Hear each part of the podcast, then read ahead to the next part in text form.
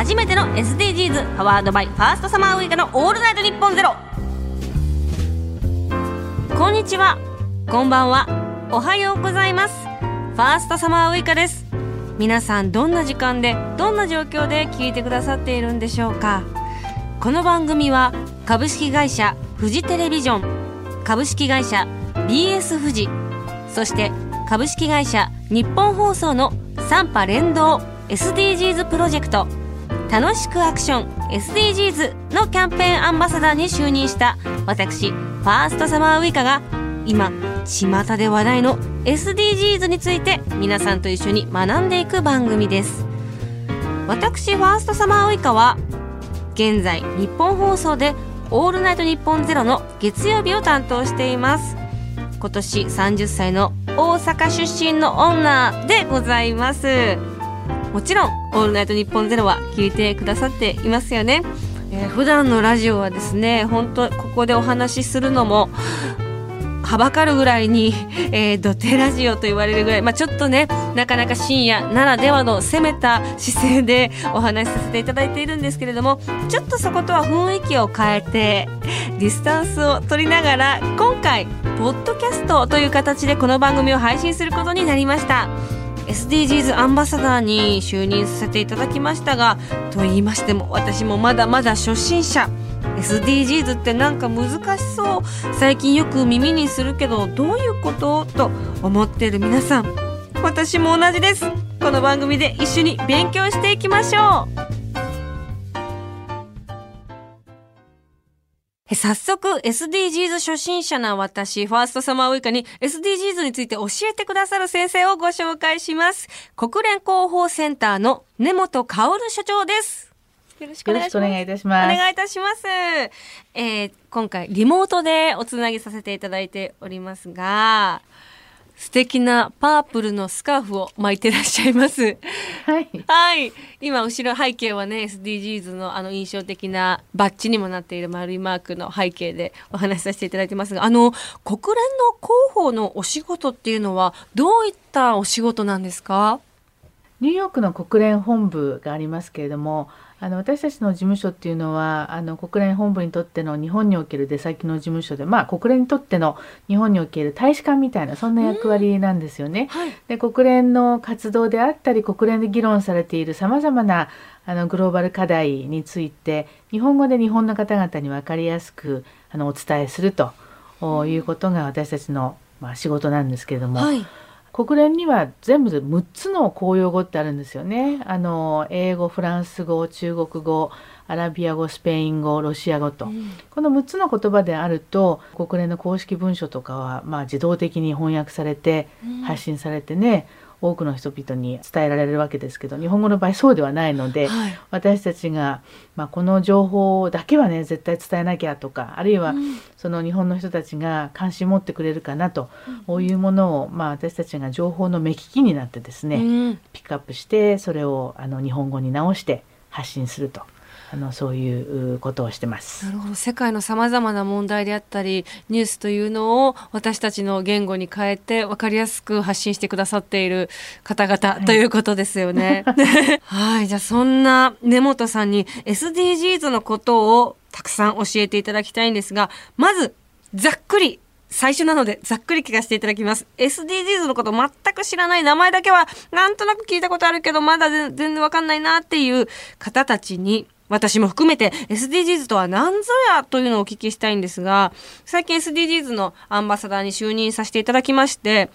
Sustainable Development Goals の頭文字だよ。持続可能な開発目標ということだよっていうことは勉強できたんですけれども、そこからちょっとこう噛み砕いて分かりやすくぜひ根本さんに教えていただきたいなと思うんですけれどもまずそもそもこれはいつどこで何のために設定されたものなんですか？はい。あの SDGs というのは、えー、世界を変えるための17の目標と、はい、それを2030年までに、えー、成し遂げようとそういう野心的な世界目標なんですね。うん、で2015年の9月国連総会の場で、はい、えー、193の全てのあの国連加盟国が賛成して、えー、採択されたものなんです。うん、で17つの分野に分かれてるんですけれども、はい大きく分けると経済社会環境という3つの分野を統合的にこう捉まえてるんですね。で、えー先進国も中進国も途上国もはい等しくですね、えー責任を持って取り組んで、えー実現に全力を挙げるっていうことがあの必要になってくると、うん。えーそういうものです。うん。それから SDGs の裏にはですね5つの P があります。People 人々。プラネット地球、はい。そして Peace 平和、えー、Prosperity 繁栄。そしてパートナーシップの5つです。であの17つの分野をですね別個に考えるのではなくて今申し上げたこのはい。5つのポイント、5つの P のポイントですね、はい。で考えると非常にあの腹落ちするんじゃないかなというふうに思うんですね。なるほど。17の人中心に考えよう、うん。地球それから環境中心に考えよう、で平和がなければ繁栄もない、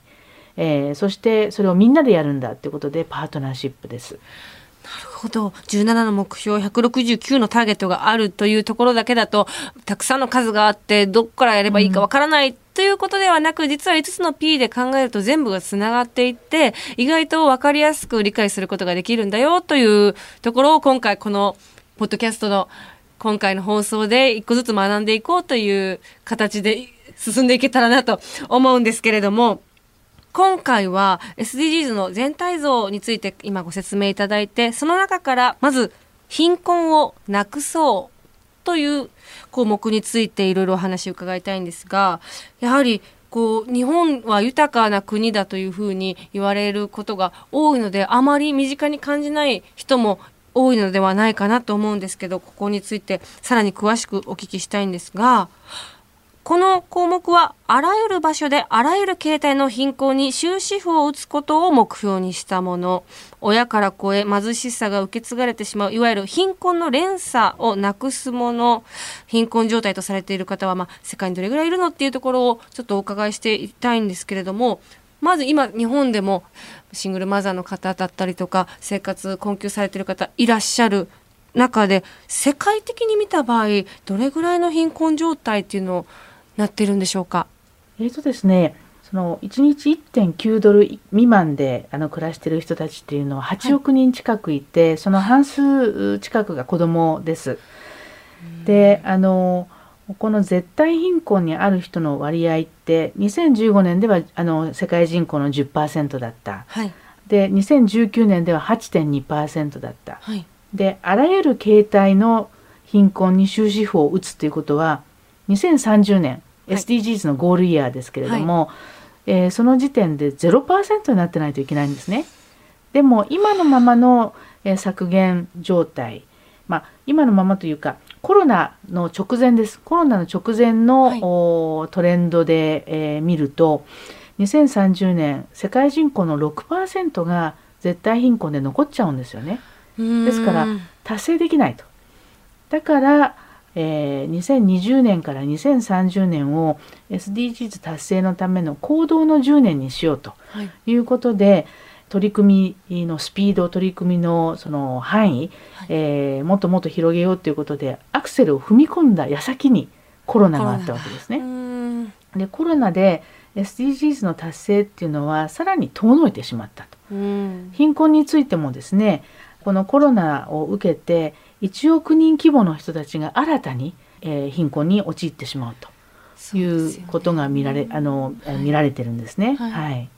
あの日本でもですね経済的に苦しい人たちがどんどん増えています。はい、あの日々のニュースをご覧になっているとですね、コロナを受けて、えー非正規労働の人たちが職を失って、はい、であの炊き出しとか、えーいろいろな支援を受けるのに列をねなしてえーいる状況があのニュースでも取り上げられてます。はいで生活保護は権利だっていうね言葉があハッシュタグなどもなどもつけられて大きく話題を集めていますけれども、はい、日本ではその生活保護を受けるということを躊躇してしまう。あるいは恥だとお偏見で見られることを嫌って、えー生活保護を求めない人たちがあの非常に多いということ、はいおこれをですね変えてもらいたいなというふうに思います。それはあのメディアの伝え方えー、っていうものも非常に大きい影響をね持つんじゃないのかなというふうに思います。なるほど。さらにね、あの直接的に救ってあげるとかっていう行動以外にも例えば日々の買い物だったりそういう中でフェアトレードの商品を買う世界規模でちょっとでも力になれたらっていうところでこう自分にできることから始めていきたいなっていうふうに考えたりしますフェアトレードはねもしかしたら広い目で見たら他の項目にもつながってくる部分があるのかなというふうに思うのでまたそれはおいおいまた話の中で出てきたら教えていただけたらなと思います。ということで、今日は SDGs のゴール1、貧困をなくそうについて教えていただきました。ちなみに、貧困の困は困るという字ですけれども、根本さんは最近困っていることってございますか？いやもう急激なデジタル化ですよ。あ今まさにリモートでお話ししてます。いけない。えー、そうなんですね。一番スマホとかはやはり難しかったりされますか、何が難しい？あのツイッターはやってますけど、はい、でもどんどんどんどん進化するじゃないですか。あのこういう会議ソフトもどんどんいろいろなものが出てくるしどんどんいろんな機能があの追加されてきてベーシックなものは使いこなせますけれどもどんどんこうね付け加えられるものについていくのがなかなか大変だということ。それから運動不足が怖いです。まさに在宅勤務がずっと続いているので、はい、本当ですよね。ちょっと本当に階段は上がっただけでぜいぜい言ったりしますし私も流行りで言うとクラブハウスっていう新しい本当流行の波に全く乗れず、はいただ傍観をして いたりとかしてこれもなんか困ったもんだななんていうふうに思ったりしますね。本当に。ありがとうございます。少し根本さんのことも知れました。嬉しいです。では引き続き次回も根本さんどうぞよろしくお願いいたします。はいよろしくお願いします。ありがとうございました。はい